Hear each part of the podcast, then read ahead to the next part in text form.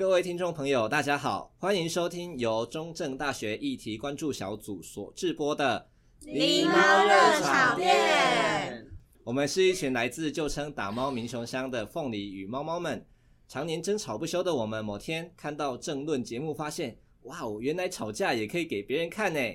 于是《狸猫热炒店》就这么诞生啦。欢迎大家跟我们一起关心时事，聊议题。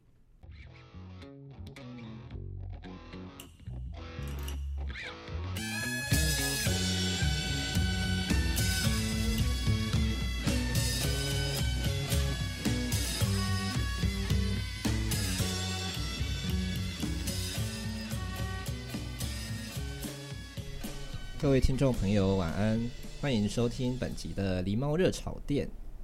好，我们今天要谈的这个主题呢，叫做“你的国名是什么？你来自哪个国家？那你的国家认同对台湾又有什么影响？”OK，我们今天邀请到了两位来宾啊，一位叫做天龙猫，那另一位他想要呃展现自己的。姓名，所以他叫做黄庆忠，那我们就叫他庆忠，可以吗？嗨，庆忠。嗨，大家好。好，那也跟天龙猫说声嗨。Hello，我是天龙猫。OK，我们先做一个简单的简介，然后待会请两位就是稍微简简单介绍一下你们自己。好，那呃，我是主持人尼克斯。我们今天要谈的这个主题，我们想要说的是。因为我们发现，每一次到了选举的时候啊，各党派的候选人就会掀起一波统独的论战。到底他们在吵什么？有的人说我们是中华民国台湾，那有人说我们是中华民国挂号台湾，又有人说我们是台湾。那这些到底是不是同一个国家？另外还有中华民呃中华台北。或台澎金马各自的关税领域，那又是什么样的意思？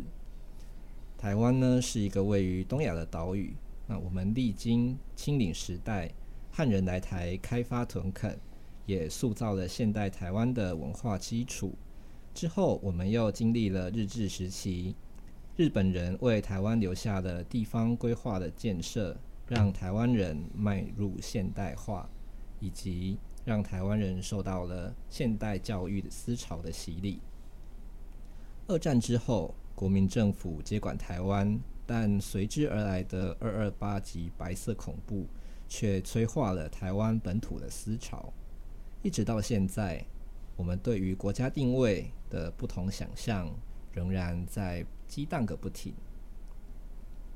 那就让我们一起来聊聊看这片。呃，三万多平方公里的岛屿上，关于国家认同的议题吧。好，那我们就先来找我们的天龙猫。Hello，请问你从哪里来？哦，对，我是天龙国的子民，我来，我就是来自天龙国台北这样。哦，那呃，你目前就是在。什么样的科系就读呢？哦，我现在是就读我们学校的政治系。哦，好，是我们学校指的就是中正大学，因为我们有另外一位学校的同学，那这位同学是我们的黄庆忠同学，那想要跟你，请你自我介绍一下。好，呃，大家好，我也是出生在台北，只是目呃因为念书的关系到南部来这样子，然后定居在南部。对，然后之呃，现在在准备转学考，然后之后可能会去建筑系这样。哦，对，了解。那我们今天想要跟大家讨论的啊一些问题，就是谈起国家认同这件事情啊，不知道你们的经验是怎么样？就是我个人就经过了一个转变的过程，因为我从小。就是呃一个中党爱国的，受到呃国民党教育的，就是洗礼的人，所以呃我一直到大学升上大学的时候，都是坚定的支持九二共识的人。对，呃那时候呃是马英九选总统的时候，他就是端出九二共识，然后还有就是呃那时候他要选连任啊。他也就是在说，诶、他的政策还没有得到实现，所以应该要再给他机会。然后回家，我妈也跟我说，诶、你要投那个马英九。他说，好好好。所以我的初次总统大选的投票就贡献给了马英九。对，可是到后来呢，我又遇到了一个算是台湾历史上一个关键的事件，叫做太阳花运动。那我在大四的时候，呃，在立法院就爆发了所谓太阳花的学运，对，当然我个人不把它定调为学运啊，但它确实非常多的学生来参与，那我也是其中一个，对，当时是原本是抱持着就是嗯，我们应该就是大家都在讨论，应该去看看是怎么样。那其实到了现场之后，就发现哦，原来我们所期望的民主或者是期望的呃社会是怎么样的状态。啊，我们就跟着呃立法院外很多呃聚在一起的人，啊，有的老师啊带学生，或者是跟研究生，或者是大学生，我们就聚在一起讨论很多很多的事情。对，那这就变成一种，诶、我想在政治认同或是倾向上面就有了一些转变。对，那这也促使就是米克斯我呢，在后来就是希望可以透过自己的力量来做一些呃。就是社会的工作啊，算是倡议的工作，来促使呃整个社会变得更好。好，那不知道两位有没有一个形塑自己自己认同的一个过程呢？或者是你身边的人是怎么样的呢？呃，我我自己算是从小就呃生长的家庭背景，就算是比较偏向是在政治立场上算支持民进党的，嗯，对，所以可能就。身份认同上一直以来都算是认为自己是台湾人这样子，然后也没有到很认同中华民国这个这个砍棒这样。然后我自己小的时候在学校朝会升旗唱国歌，我都是不会唱国歌，也不会敬礼，所以很常会被教官抓去说你要给我唱国歌什么之类，你要给我敬礼干嘛的？对，这样。然后嗯。我我身边的人的话，我觉得大多数我遇到的同学基本上都是属于，可能就是他们会觉得，好像中华民国跟台湾也没有太大的差别或是界限这样子。那他们会觉得，可能会觉得青天白日这个旗帜就代表台湾，嗯，这样子。对，我想可能目前大多数的人可能还是。大多数民众也是抱持这样的想法，他们也没有很清楚说中华民国它实际的定义是什么，或者是台湾两个字定义的的意义是什么，就是每个人各自有不同的解读，这样子。然后我自己身边也有遇到比较少数啦，也是有认为他自己是中华民国派，或者是他认为他是中华民国人这样子的朋友。那我觉得通常我遇到这样的朋友。大多都跟他的家庭背景有关，对，比较少。我应该到目前为止，我自己是还没有碰到说，可能他家里原本是绿的，或是他家里原本是认为是台湾人，然后他后来跑去支持中华民国的这个情况，我目前没有遇到。主要还是跟家庭教育比较有关系。对，就是可能跟他从小生长的环境跟家庭背景有关。嗯，对。好，那我们天龙猫呢？哦，我自己也是跟。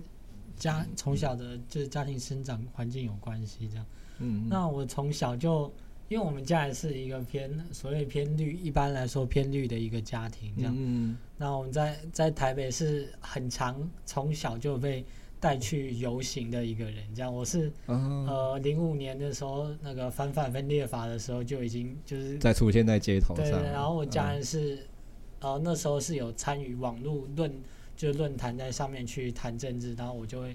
被带着，就是跟他们一起去，就是上真的是上街游行，然后很就是常常是从就是从小可能被家人是呃扛在肩膀上的游行，然后到后来自己一起走，但但到呃慢慢后后来长大之后，我自己不是走就是街头运动路线的，所以就比较没有自己去做这种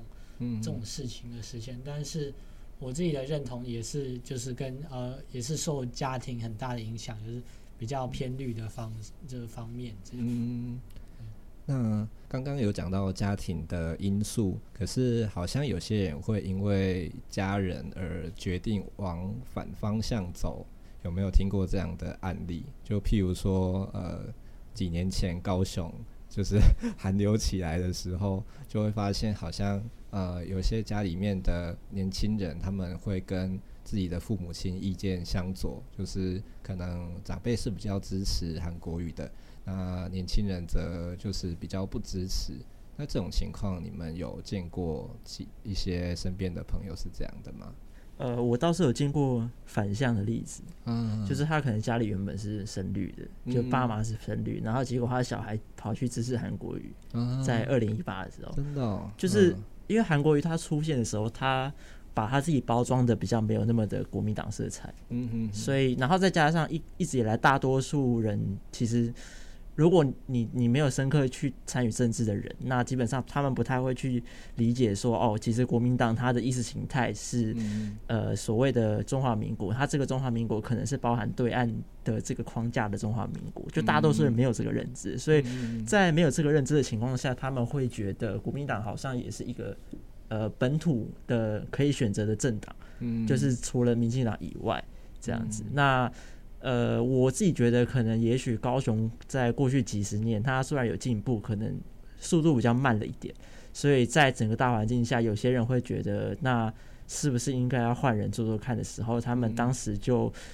把一个稍微包装形象好像看起来还不错的韩国语，就成为了他们一个选项，或是一个他们认为对社会现实无奈的一个情绪的出口。嗯嗯我观察到的情况是这样啦。对，就是觉得哎、欸，民进党在高雄也做够久啦，就换个人做也没什么不好嘛。对，蛮我我我看到是有些人是这样。嗯嗯嗯，了解。那有点好奇，那个天龙猫，就是 因为你们是在哎、欸、是在台北市还是新北市？台北市。台北市。那你们应该赢的机会也没有很多。啊、我我我是呃，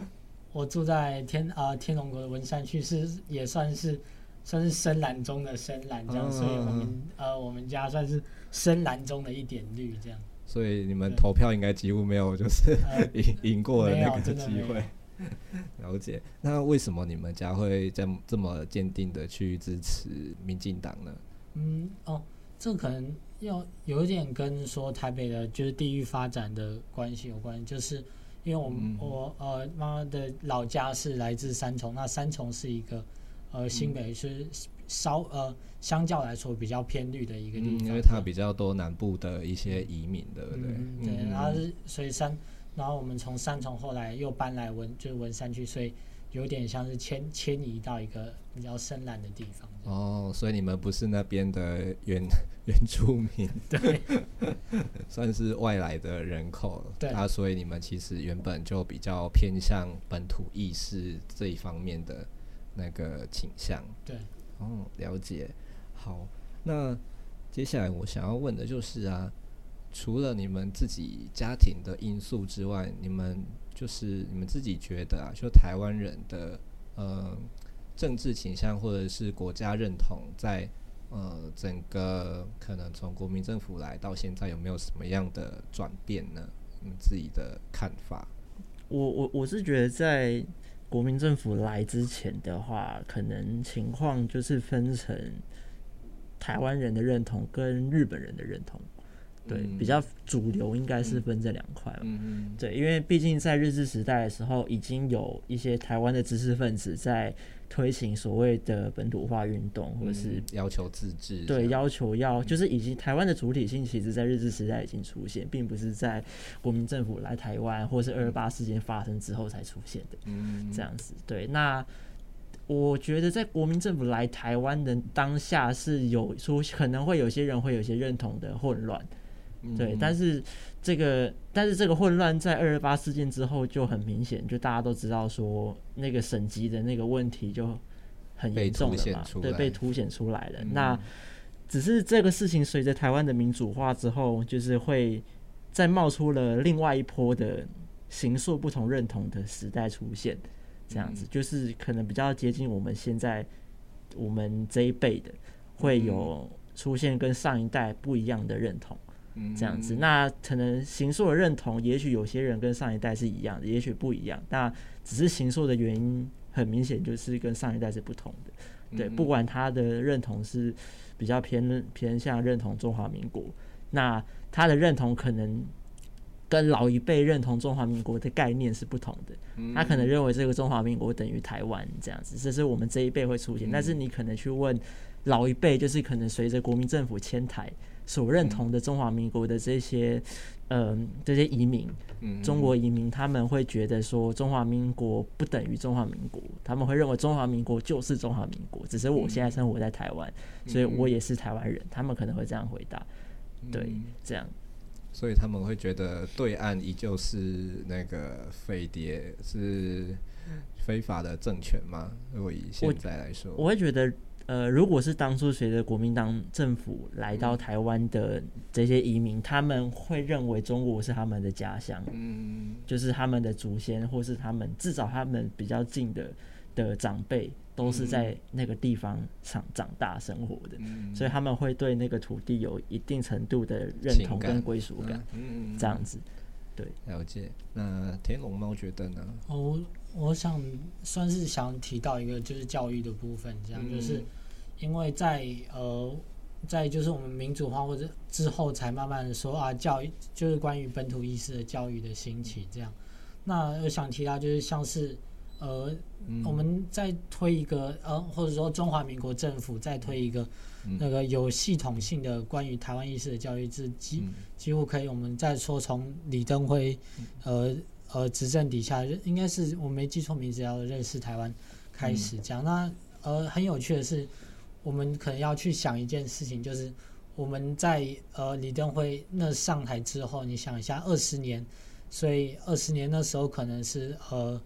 就算那那时候的呃学校可能中学以上都加十几岁，嗯、你可能现在台湾四十几岁以上的人，他们都是没有接受过。呃，有系统性的关于台湾的这种教育，这样他们的教育通常还是很以呃中就是所谓中国大陆的这种方式的教育，对本位思想这样，所以这这也是造成呃在就是现现代的台湾当中的确是有一个我们说世代世代的一那个认同，呃有不同这世代的认同差异很大一部分是来自。就没有这样的系统性的关于台湾的教育，这样。嗯，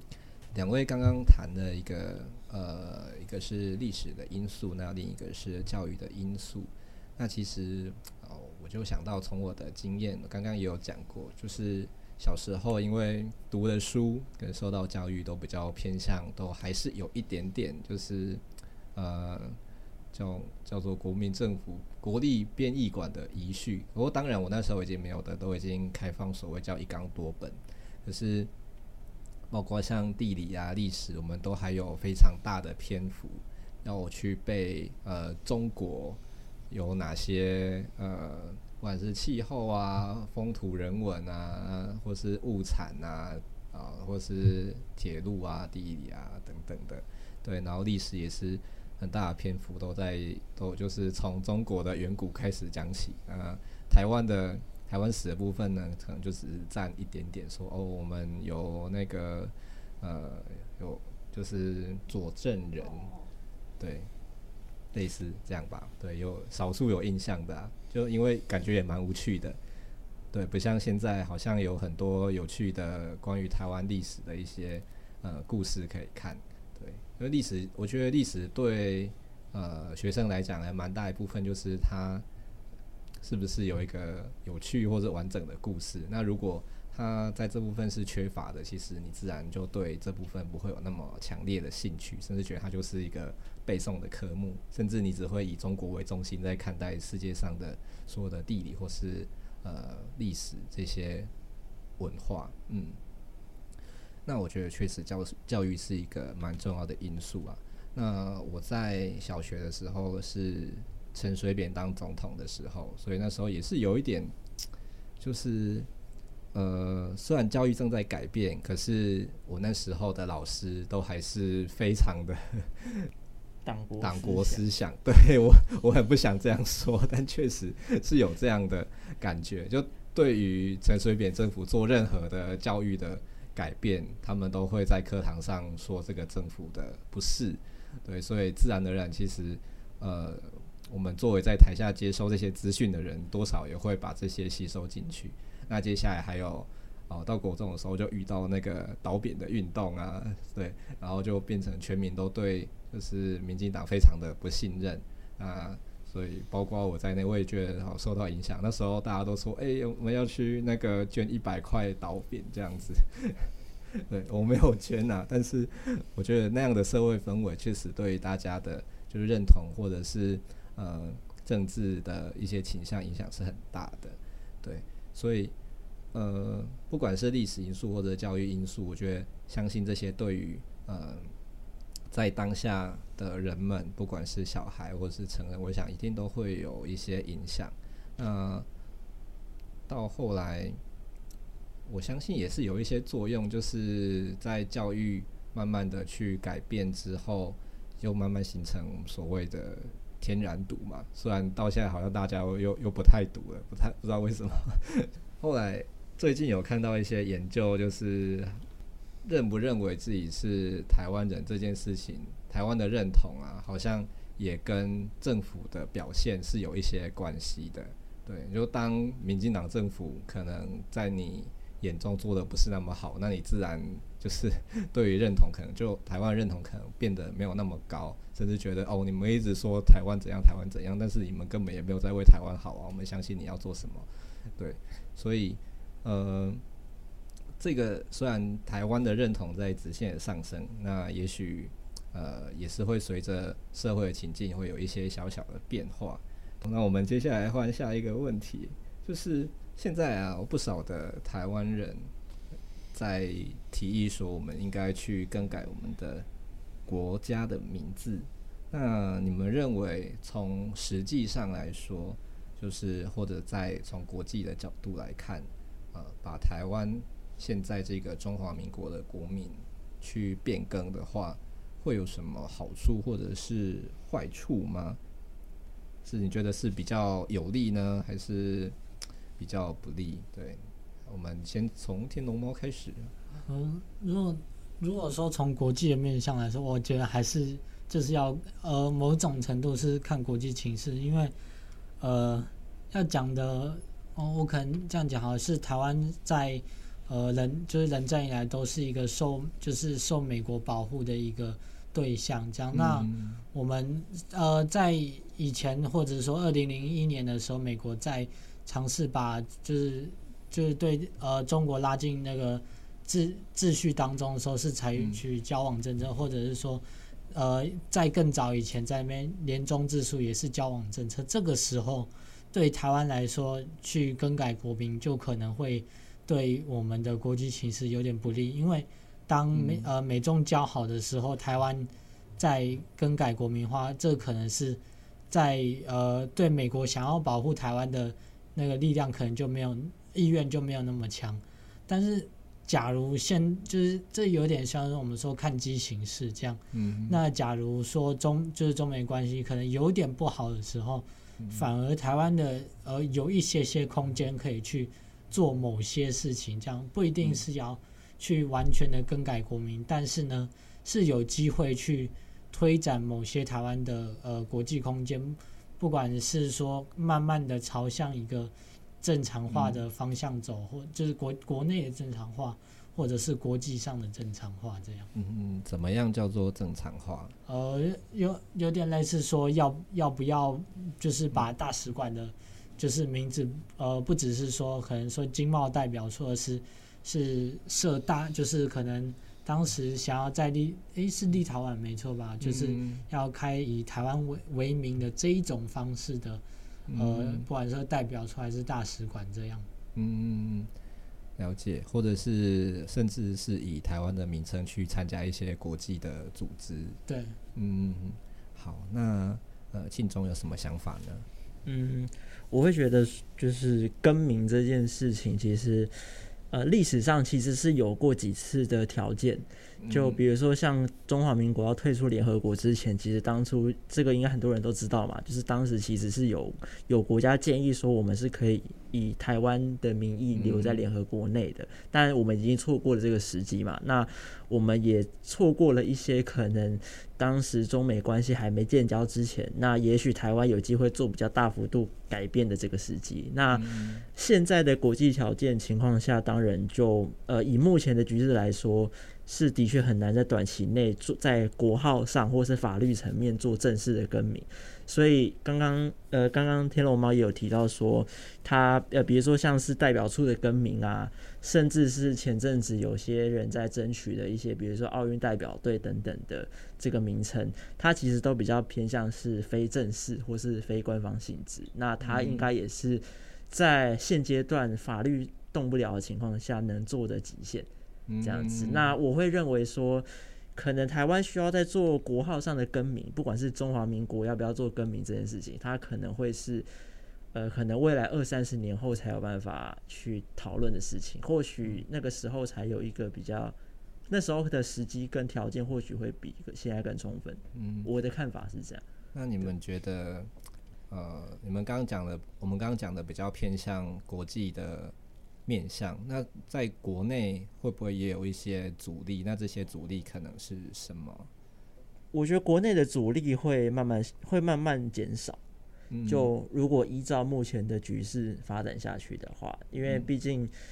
呃，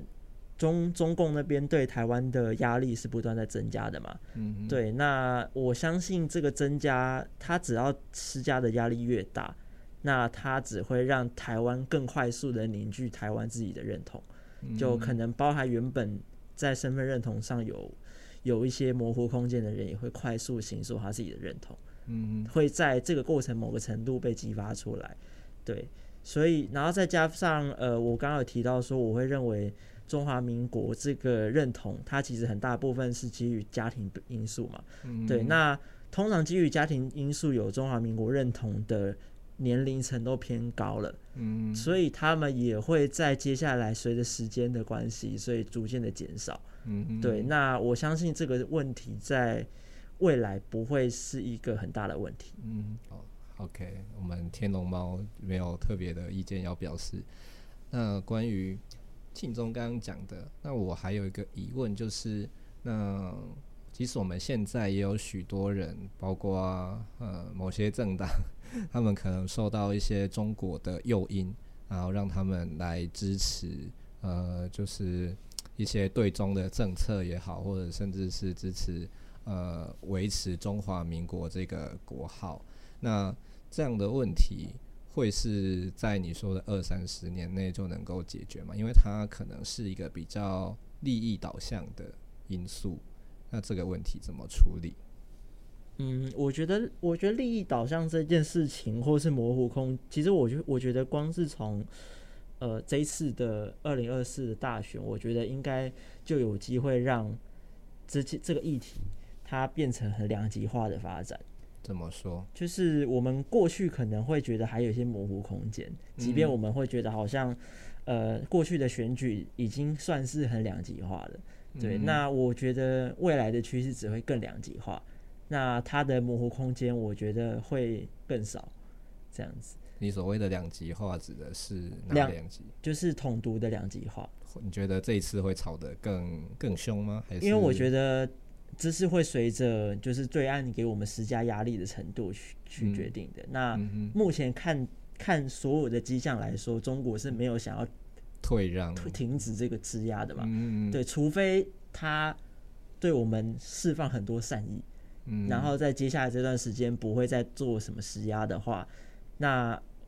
这个模糊情况才有可能发生。嗯，对，它才有模糊的空间。那当中国一直在对台湾施加压力，它某个程度上就是要逼迫你表态。嗯嗯，就把立场，不管不管你的立场是偏独还是偏统，嗯，就是要你表态。嗯嗯，那其实目我觉得中国以中国的角度来说，他要你表态的不是统还是独，是你接不接受统一而已。嗯，只有接受跟不接受而已。嗯嗯，这样子，那会分统独，我觉得只有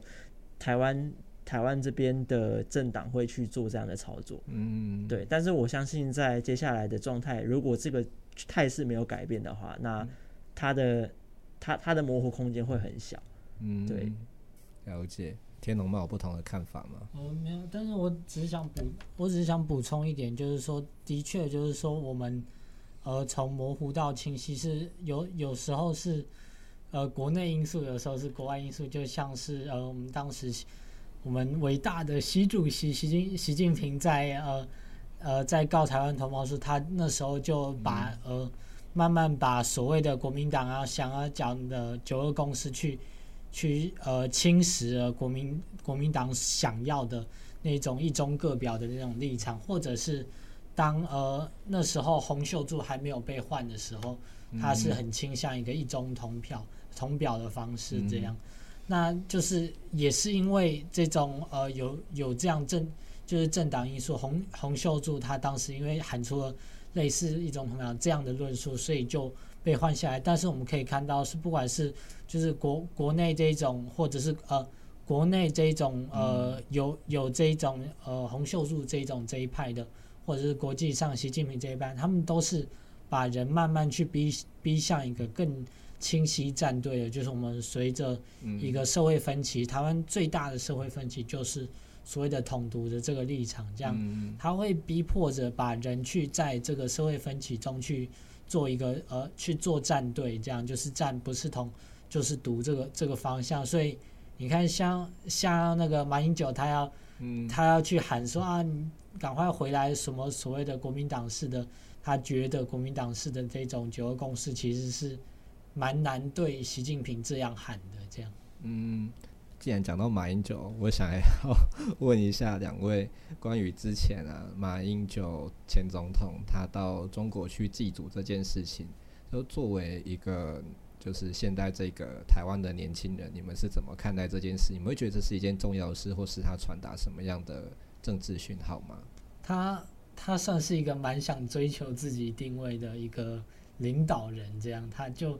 就他的看法来说，嗯、他因为他很想要跟习呃之前就跟习近平会面嘛，然后现在又又跑去就是中国呃到去祭祖这样，他其实是、嗯、呃说。现在的他在国民党的政治势力有多少呢？而且对现在台湾主流民意影能有多少影响？我这个部分是蛮存疑的。这样，即使是他想要去找他的，就是身为很多跟中国对中国事出善意、跟中国较好的这个一个领导人的地位，这样。嗯，好，那庆忠有什么想法吗？嗯，我觉得这一题，呃，第一第一个问题是，我觉得他对我来说不重要，嗯，对，好，然后第二个说，第二个问题是，呃，我觉得马英九跟国民党的对中华民国或是对中国这个框架的意识形态，一直都有一个盲点，就是，呃，我觉得他们都有点太脱离现实，然后去一厢情愿的期待一个不太可能实现发生的愿景。你所谓的脱离现实指的是什么样的现实？呃，就是他们会认为说，呃，即便是在两岸分治的情况下，嗯，那两边一边叫中华民国，一边叫中华民国人民共和国，但是都有办法在双方接受的情况下，互相说我们都是一个中国，的这个概念，嗯，这样子，对，那只是实际上这只有国民党自己这样认为，连他们。所想的中华人民共和国都不这么认为，嗯，这样子，那就会变成说，只有你国民党单方面有这样的想法的时候，他就不切实际，因为，呃，中国中中国共产党也不会接受说他们的国号或是什么要做更改嘛，嗯，这样子，对，那，呃，相比来说，这个在台湾目前也没有多数的民意在支持这件事情的时候，就表示他。即便是现在不可行，那未来也没有实现的机会，就未来它也没有发展性。这样，对。了解。所以觉得你们觉得，其实国内的情势来讲，应该呃也是会慢慢的走向对于台湾这这个名号的认同，或者是甚至他以后有改国名的可能。只是在现代现在这个时间点，不管是国际面或者是内政。呃，这一方面可能还没有到达一个比较好的时机。就如果现在贸然突然说，诶，我要改叫台湾这件事情，可能不是那么呃妥适的，可能会造成一些影响。好，那接下来呢，我们再想要问说，如果啊，真的在未来，我们真的有机会再发生，就是呃，在未来可能二十年、二十年之后，我们真的改了国民，而不顾中共的意见，那中共也因此呃发动战争，那你们会觉得有什么样的？你们会因为中共想要发动战争而对这件事情有妥协吗？就是哎、真的都已经开到你面前了，然后跟你开投降条件，说你只要不改，我们就退。这样，我会觉得以台湾的情况来说，会比较，呃，如果以目前的政府没有做任何的变更的话啦，嗯，就是整个架构没有变更的话，那我会觉得台湾应该不太会主动去。寻求去去去去去做这件事情，嗯，对，除非今天是美美我们最重要的盟友美国，他会要求你还是怎么样？呃，他会他如果能够提供担保，说他会跟你建立外交关系的程度，嗯，或是我觉得如果有办法跟台湾建立外交关系，然后甚至是呃军军舰什么都开过来了，对，嗯，那这个情况我觉得台湾才有，就是你可以。很就挺直腰杆，也不用管其他因素，就说哦，我要改名，这样、嗯、对。那如果不是这个情况下，我觉得可能不确定性的因素会很多，这样子。嗯、那我倒是觉得说，在未来的十年内，比较可能是中国，他应该不太可能会把这件事情拖超过十年，就他一定会在十年对台湾有一些行动。嗯，为什么？就是呃，当然是因为习近平的任期的关系嘛。就是他的、嗯、他他再怎么无限制当下去，他人的那个年纪也是有一定的上限嘛。嗯。所以以各方分析来说的话，他十年内会对台湾采取行动的几率是很高的。嗯、那他采取行动的状况，我觉得中国的一定会比台湾主动。对，只是他主动的后果就不一定。就是说，他有可能在这个主动的状况下，反而会逼迫台湾在这种很严峻的情势下去更改自己的国民，嗯，这样子。对，那另外一种情况是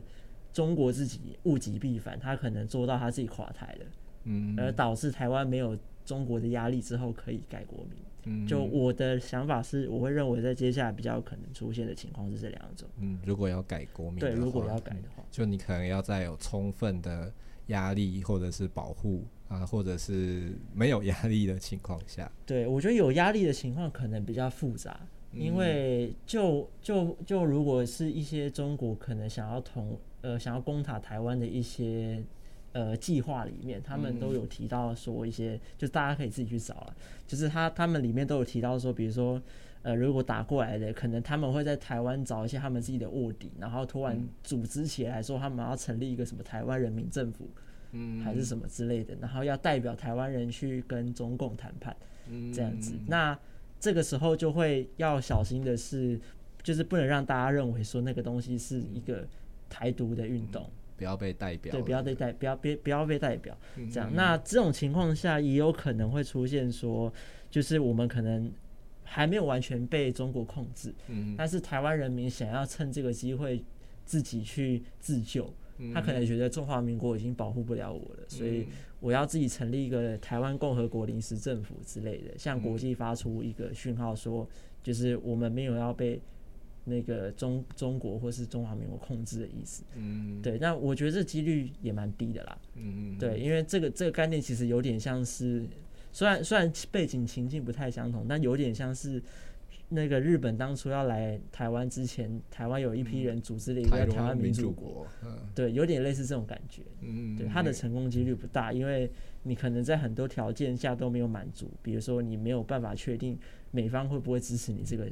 行为，或是你即便成立，他会不会承认你？嗯，这样子，对，有而有而且有可能刚成立的时候，你没有办法去掌控到各个层面，甚至行政的组织，对，对，对，对，你当然就没有办法去执行对呃侵略的抵抗。对，嗯，好，那我们天龙猫有什么想法呢？嗯，我我比较在想的是有有点类似他刚才在讲，但是是呃两种方式，一种是就是二战后的类似我们说以色列的。建国的方式，一种是冷战，呃，冷战后的就是后共，就是东欧后共国家的建立方式。讲，呃，呃，我主要是想要讲的，就是这很多时候还是一个见机行事，讲，而且是，就是我是认为台湾就是台湾政府在这个部分是非常受制于美，就是美美方要不要所谓的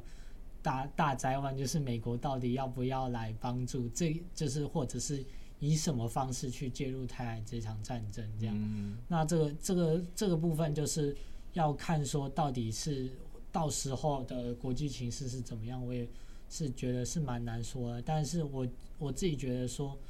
比较就是有可能的方式是，真的是有可能是发生一场战争之后，嗯、那有用某种方式去建国或者是什么样的？嗯，了解。那关于现在啊一些讨论，可能会第三势力的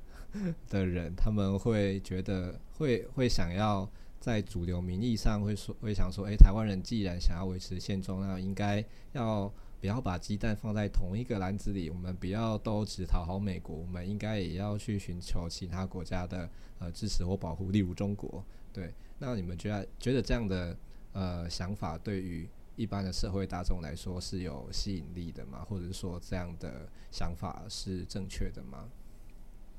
嗯，我觉得对大众有吸引力是一定是有的嘛，不然他们不会提出这个论述。嗯，对，那。另外一个部分是，我觉得在是否正确这个层面上，其实我觉得它还可以再细分成两种。就以第三势力的的立场来说的话，嗯就是呃，我觉得一种是，如果他真的认为说，就是讨好这件事情，他的最终目的是为了帮助台湾。嗯，对，那他的那他的他出发的立出发点可能是认为说，以目前的态势来说，他认为有必要。缓缓这个立场，或是缓缓这个、嗯、这个紧张的关系，他可能需要透过某种程度去让去让中国有办法答应说他愿意暂时不要这么的对台湾施加太多的压力，而去做某种程度的妥协跟让步。对，那但是他如果他的动他的动机也有可能是认为说，呃，这段时间他需要多一点的时间去帮台湾做一些。呃，怎么讲？就是让台湾有更充足的实力，在未来去跟中国做对抗。嗯、可能他们认为说现在不是一个适合的时机，嗯，不要再过早发生冲突。对，但是他可能不排除不排斥在未来等到台湾有一定的实力可以跟中国对抗的时候，去把立场踩得更鲜明。嗯、但他可能只是现在觉得不适合踩那么鲜明。对，这是一种啊。嗯，对，那。另外一种可能就是比较偏向是您刚刚稍早提到的比较偏向利益取向，嗯，就是他会认为可能已经他觉得在某个程度上，在以利益的角度来说，去跟对岸达成某某种的的协议或是政策上的讨好是对他有利的，嗯，这样子，对，但不一定真的对台湾有利，这样。了解，他可能比较是政治上的利益，对，嗯，好。那接下来我们就有点，呃，应该说接下来我们进入一个中场休息的状态。呃，我们的天龙猫刚刚有推荐一首歌，大家推荐很多首歌啊，要 不要跟我们？好，我们先介绍第一首歌。你说的是哪一首歌？哦，那个我想要推荐大家是 One Republic 的 I Lift，这样它是一个，嗯，呃，在就是在讲说，就是我们可能。去活，就是有点说我们活出自己的生命这样的感觉，嗯、那就是希望在这片土地的大家都能就是顺利的活出自己。好适合做结尾的一句话。那我们现在就先中场休息，让我们一起听听歌曲，啊，待会再回来。Hope when you take that jump, you don't feel the fall. Hope when the water rises, you build a wall. Hope when the crowd screams out, you're screaming your name. Hope if everybody runs, you choose to stay.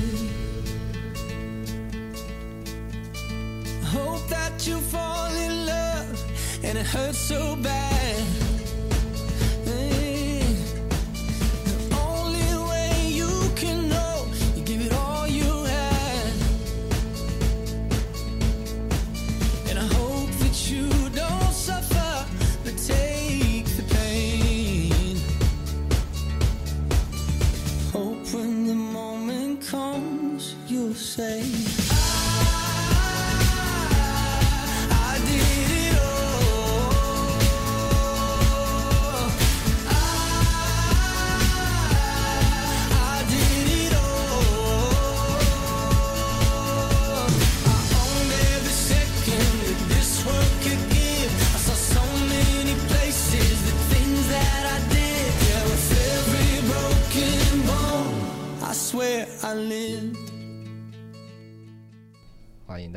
回到我们的节目。那我们刚刚聊了很多关于呃国家认同的话题，从我们自己身边看见怎么样的国家认同，自己认同的形塑，然后或者是说，当我们呃认同呃以台湾这个名字来改国名的话，可能在国际上或者是在呃我们国内可能会造成什么样的影响？到底有没有有什么好处或是坏处？对，刚刚我们谈的这些问题，那。呃，接下来啊，我们想要最后就想要跟两位来宾聊聊，说，嗯，不知道你们觉得在这个社会上或者在学校里面，你们在谈论就是国家认同的主张这方面是有空间的吗？或者没有？因为呃，毕竟像我们在电视上啊，或者在网络上看到，一旦牵扯到统独的问题，就很容易会有呃一些恶言相向的情形。我会觉得，尤其呃，在不管是在国会啊，或者是在政论节目上呢，可能就吵得很严重。那在网络上，你看不到对方，也没有表情啊，吵的字眼可能就又更难听啊，什么那叫什么蓝区绿枝 之类的，还有什么对 更难听，也许你们都看过。那你们觉得这样的氛围会让你们呃有去讨论这种议题的空间吗？还是？你们觉得如果没有的话，这样的空间要怎么去拓展或是开创？还是觉得没有必要？OK，我们请天龙猫。Oh, OK，没有，我我只是在觉得，的确啦，就是说，这近最近最近这几年的，呃，公共讨论的空间会变小，但是某某种方面，我觉得没办法，就是社群媒体时代是，所以你即使要说有同温层效应，但是。有一一件事情是确定的，是你更容易达到，你更容易去 reach 到，呃，你以前可能不会讲话到人，你说可能，呃，往脸书下一则新闻的留言，那个你留言的人，这这群人很多是不认识的，这个以前来说，可能南南北人我们要讲话都不太可能，在比较早以前，但是呢，在这个网络网络时代是。的确，即使有同温层效应，但是这的确是让很多不同的人可以在网网络上做，你说要攻击也好，但是呢，某种程度上这也是一种公共讨论。这，但是这个公公共讨论，我们要尝试的是，呃，去善待别人，这样即使是去不认识别人的，呃，其实是不认识对方，但是我们可能还是要想说，呃，我们怎么样好好的去把自己的想法。讲出来，这样，然后呢，尝试去呃，在公共领域去说服与被说服这件事情，这样。嗯，所以整体来说，你觉得在网络上表态这件事情是很有可能被攻击的，所以风气不是很好。对，但是还是要尽尽量去做这样。嗯，所以如果今天你看到有人在网络的贴文下面可能洗的一堆呃支持统一的言论，那你会去跟他们？对话吗？嗯，某种程度要看看情况，就是你有没有时间，然后有没有心情这样。嗯嗯嗯，好，就是比如说你看到他，或者说好了，你在看到你朋友发发文说，哎、欸，呃，就是我们今天参加了一个国民党活动，然后可以就是大家一起支持中华民国，这样真的很棒之类的。那你会想说，哎、欸，去跟他辩论一下，呃，就是。这个部分吗，会，我我事实上会想要，呃，知道说他们为什么会这样想，这样，嗯嗯，就是，哎，国民党明明是一个在就是不顾年轻人的政党，为什么要支持他？类似像这样吗？嗯，还是有，就是有点类似这样，就是说关于，呃，国民党是是否的，国民党的本是否有本土性，加上他对青年的一些。嗯，就是青年的政策态度是不是我们国未来国家应该要走的方向？那这个部分我是不认同，嗯，那我就会去想为什么？可能说，哎，嗯，可能你说想了解他看看，想要即使是青年，为什么会往这个方向走？这样，嗯，了解。那庆中呢？嗯，我自己的，我觉得可能跟每个人个性有关系，因为像我可能我我自认我自己不是那种很擅长吵架人，嗯，所以我通常如果是以我自己在用社群媒体，如果看到这种情况，我通常就是看看的，也不会去参与，也不会去留言，嗯，这样子，那也不会想要去跟对方理论或是辩论什么，嗯，这样子。但是如果是出现在我身边，或者是可能是。呃，现实生活中遇到，嗯、我可能会比较介意这件事情，嗯、这样子。那怎么说？你会怎么去表现？就是可能会在跟他们聊天的过程中，因为我相信大家在生活中一定都会聊一些，可能不一定会直接去聊什么国族认同的问题嘛，嗯、但是一定会。偶尔还是会聊到，比如说最近时事的一些看法啊之类的，嗯、那多多少少就会带出一些可能身份认同的问题，这样子。对，那在这个过程中就可以去了解对方的立场，或是呃交换彼此的意见，或是分享自己的的出发点给他听，这样让他知道说我们有这样的立场的人，其实跟他也没有什么不同，这样子，那会让他比较能够去接受。跟我们这样的人做朋友，我的想法是这样子。你有听过什么比较夸张，或者是你觉得就是非非跟他澄清不可的言论吗？嗯，我会觉得，如果除非我听到他所述的内容是，就是很明显、很明显是错假资讯，或是、嗯、是是，就是他可能有被错误的认知误导。比如说，哎、欸，那个。那个如果被中国统治的话，我们的薪水就改用人民币计算，类似这种类似这种话的话，你就会想要去纠正它。呃，这个比较偏向是还没有发生的事情，所以我也不会去纠正这种事情。哦、嗯，对，就是因为未来的事情没有人说得准，这样。对，但是如果是一些比如说基于历史的错误认知，嗯，对，就。就好比说，像我刚刚讲说，可能台湾在呃中华民国在退出联合国的时候，当时是有有有有有国家建议我们以台湾的名义留下来嘛？对啊。那如果有人很坚持说，哦，那个时候不是这样子，那个时候是就是我们就应该要用中华民国的名称留下来，什么什么什么的。那我可能就会跟他补充这一段，或许是他的史观，或是他的他的他的认知范围没有接收到这个消息。这样子，那我就会把这方面的消息分享给他。那他愿不愿意接受，那是另外一回事嘛。嗯，这样子，对，对你来说，可能就是提供他一个资讯，让他自己去判断跟选择自己要相信什么，这样子。对，会比较偏向是这样。嗯、那有的时候我也不会一定说我说的是对的，嗯、就是我会，会到赢就是我会跟他说，嗯、哦，可是就我听到的，或是我这边知道的，是这样子，这样子。嗯、那你听听看。这样子，那看你要不要接受。可能我这个人比较 peace 啊，不会就跟人家吵架。嗯，就随便说说，你也随便听听啊，你开心接受就接受。对啊，因为因为大家如果都太认真的话，也没有什么好处啊。嗯，对啊。了解，就是假如又是熟人的话，其实对关系来讲，可能就会有一些危险。呃，也算是啦，对啊，因为毕竟我们都没办法改变这个现状跟事实嘛。嗯，对，那何必要？这么的针锋相对，对啊，嗯、对我我相信这个东西就是时随着时间的的推进，会会会会会慢慢让他们自己明白。嗯，对，了解。好，我们听起来那个天龙猫是比较愿意在网络上比战的人，是吧？嗯，还是比较在什么样的情况下，如果有人在 D 卡发一些奇怪，就是呃。比较偏向错假资讯的文，你会在下面想要帮他澄清吗？你应该说比较少，因为我个人比较比较常在用的是推特这样子，哦、就是反正就是社群网站上面还是会这样。呃，不会不会比，我会尽量把我的立场去 lay lay out 给别人，但是后来也比较少，的确是比较少在做这件事。但是我之前也。嗯也有去说，呃，讲说，哎，我们的立场是怎么样呢？嗯，然后去给他告诉他是怎么样。啊，了解。好，所以听起来好像大家慢慢的觉得，在公共场合发言这件事情，并不是那么的有空间吗？还是是你自己的的个性有一些转变？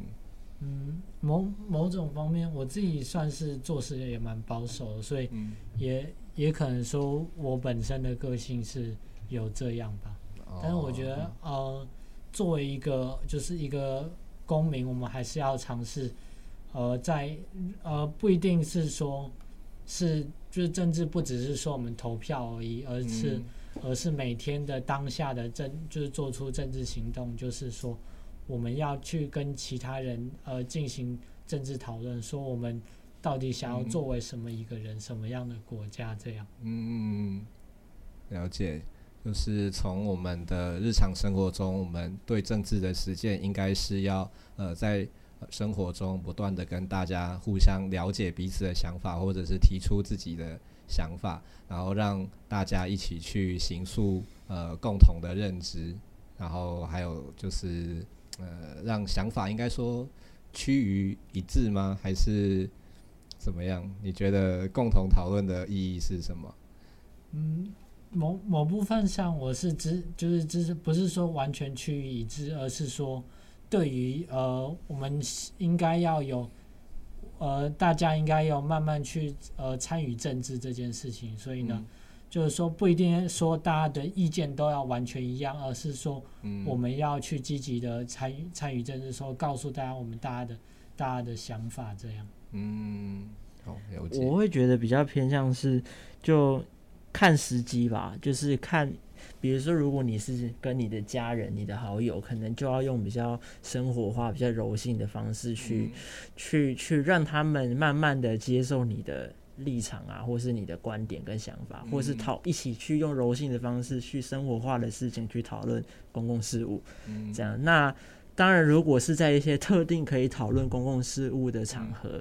或是一些政治活动的时候，那我会觉得，那大家就应该要更积极的，或是更主动去去主动表达自己的意见跟想法。对，那也许可能是因为台湾本身的教育环境。跟台湾原本的，就是可能受儒家思想毒害的影响，所以导致大家比较比较害羞一点，不太会，大家都不太敢自己表达自己的意见嘛。嗯，在不管从以前在学校或是在什么场合，大家都是比较偏向这种态度。那那我觉得时代未来会这个事情可能需要一段时间去转变它，这样子，那就是我大家都要开始去尝试去突破一些自己过去不太敢尝试的事情。这样好，了解。所以其实我相信两位都是希望说，呃，在不管是在国家认同或者任何政治的事务、公共事务，都应该呃更努力或更积极的去展开讨论。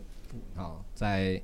可能像是需要讨论的场合，或者是说，呃，在家里也许可以用一些柔性的方式来表达自己的看法。哦，比如说，呃，家人看新闻看到一半就说，哎，这个。呃，民选在民进党在选上就会发生战争啊，或者是在抱怨说，哎，美国都卖一些那个破烂的二手的武器给我。那如果听到这些，也许我们可以适时的说，嗯，可是我听到的好像不是这样诶、欸。啊，事实可能是有我听说的可能是怎么样啊？如果日常我们自己愿意稍微有一些积极的作为，也许可以增进彼此的呃，就是了解吧。哦，也不一定说要你要改变别人的看法，而是呃，当你越了解对方，其实呃，其实就可以增加彼此的尊重，会知道说，诶，你你既然支持这个，好，那我们就也不要硬碰硬啊，知道知道这样就好了。最后这个问题，想说再给你们确认一下，那想问今天如果我们到国外去，有有个外国人问你你是什么人，你会怎么样回应他呢？可以，可以。哦，我会。我会就讲我是台湾人这样，I am a Taiwanese 这样子吗？对，不会说 I am Chinese 这样。我我不会。所以你去到呃，因为就是哦，你去到国外的时候，差点要说你去哪一国 的时候，你都会这样回应吗？呃，会，没错，而且呃，之前呃有别人叫我是啊呃，呃中国人的时候，我也有就会跟他表明说我不是，我是台湾人这样。哦，那他如果不懂的话，你会再继续跟他解释？有诶、欸，当时是有。说嗯哼，而且那庆中呢？我也会说我是台湾人，嗯，这样。然后只是也许如果他们不知道台湾这个国家的话，那我可能会跟他说，就是我的国家可能还没成立，对，但是未来有一天会，嗯、他们会，他们可能可以在他们自己国家的课本上看到，嗯，对。那如果他想要更更进一步了解，我就会把一些简单的历史脉络跟他解释，比如说现在叫中华民国是为什么，这样。嗯，就是跟他解释一下，我们到底为什么会是有这么多复杂的因素在里面。对对对，嗯，好，那呃，你们会愿意在假设你们身在国外，你们会一直跟大家推广你们的认同吗？就假设你的朋友都说他们自己是 Chinese 之类的，你们会去纠正他，或者是说你这样讲，到时候人家误会我们？呃，我会，我会啊。事实上，而且我我觉得某某种程度，这就是去我们去争，我刚才讲争取国际空间的一种方式，这样。嗯。因为呃。就是用利用认同的方式，然后告诉大家说我们是怎么样的认同，嗯，那我们可能受限于什么样的国际情况，然后导致现在我们必须要作为呃作为一个所谓中华民国台湾这种方式的生呃生存方式来讲，为为什么是这样？然后可能说我自己的认同是呃可能作为一个台湾人的认同是这样，然后告诉他们为什么我想要这样。嗯，对，好。早在节目尾声，我也跟大家分享一下，就是米克斯我呢，之前在疫情之前，我会用一个叫做那个沙发冲浪的 APP，对，那就会有一些外国人过来，呃，就是应征，也对，就征求我的沙发来来这边住一晚，这样住免费的，那。都会趁这个机会，各位跟他灌输说，也不算灌输啊，就是我们会聊到彼此的一些国家文化啊等等的，然后就会趁机要讲一下我们对于自己的认同啊，或者说我们为什么会呃有这样的情况，或者是我或者说我作为一个台湾人，我我向外国人去表达，我希望台湾是一个呃未来会是一个独立的国家这样子，对，然后我想呃。我们既然没有办法在还没有办法成为一个嗯能够决定政策或国家方向的人，那至少我们呃作为个人还是可以向自己的朋友啊，或者是不熟悉的人去表达我们呃身为台湾人的一些想法。好，讲到这里，总觉得好像自己的那个立场超级偏颇的啦。OK，我可以补充一个吗？好啊。就是，嗯、呃，就是最后这边不是有说愿意愿不愿意推广这个这个东西？嗯、对，嗯、那我觉得比起可能刚刚提到说跟外国朋友分享，嗯、我觉得另外一个层面，我觉得以目前我们生活在这座岛上的所有台湾人，嗯、可能大家其实还是蛮缺乏一个共同的对台湾未来的这个想象或认同，就是，嗯、呃，先不论大家来自什么背景，或是大家原本过去的。身份认同，或是过去的历史脉络是什么？嗯、那我们都会走向一个共同的未来嘛？需要有一个共同的认同，才可以继续走下去嘛？嗯、对。那我觉得这个是也许未来大家，包含你跟你我，都可以一起去努力的事情，嗯、就是我们大家都可以去跟身边的人去聊，说我们。对未来的共同的那个认同，或是想象，是你希望有什么，我希望有什么，那把它凝聚起来，或是我们觉得可能过去我们有些认知是，你可能没有考量到我的感受，或是我没有考量到你的感受。对，就好比说我们台湾有很多不同的族群，不管是呃台湾人，或是客家人，或是原住民族等等的，对，那彼此会有不同的。的的认知，那彼此不同的认知底下，也会对国家的未来产生不同的认同。嗯，这样子。那如果大家都有办法形塑一个呃相可以大家都彼此可以接受的认同的时候，那它才会是一个我们可以永续走下去的一条路。这样，对。谢谢庆忠，也谢谢天龙猫。那今天的节目呢，嗯，我想。就在一群有点类似同温层的情况下，讲了非聊了非常多。但我想，其实不管大家的认同是怎么样，我想，呃，生活在这块土地上的人都还是希望，呃，自己身边的朋友啊，或者这块土地，都希望他是呃，可以好好的过生活啊，可以好好的过，让平安的过日子。或者是希望这个社会变得更好，这些我想应该是多数人都会去祈求的事情。只是我们在政治的认同上面可能有一些呃不一样。当然，这个差异可以很大。只是如果我们可以把自己共通或是共同呃对于美好未来的想象能够凝聚在一起的话，其实就像金钟讲的，也许我们透过这样的沟通或讨论，真的可以让彼此呃消弭这样的差异之外，可以走向我们所期望的道路。好，那今天的节目呢，我们就聊到这边。那最后，我们也请庆忠帮我们推荐一首歌。嗯，我推荐的是那个拍谢少年的《北海老英雄》。为什么？因为我觉得可能或许呃比较少听台语歌的人可能会觉得可能会比较陌生啦。对，那我觉得希望大家可以对于台语歌有一个新时代的想象，就是不一样的感、嗯、感受这样子，让大家去体验一下。这样，那因为我个人我个人的母语是台语，所以会推荐台语歌这样子。嗯、那大也希望大家可以多多去发掘自己母语或是自己本土的的的原生的文化，这样子，嗯、对，找到自己从哪里来，才会知道未来可以往哪里去。这样，祝福大家。不管怎么样，我觉得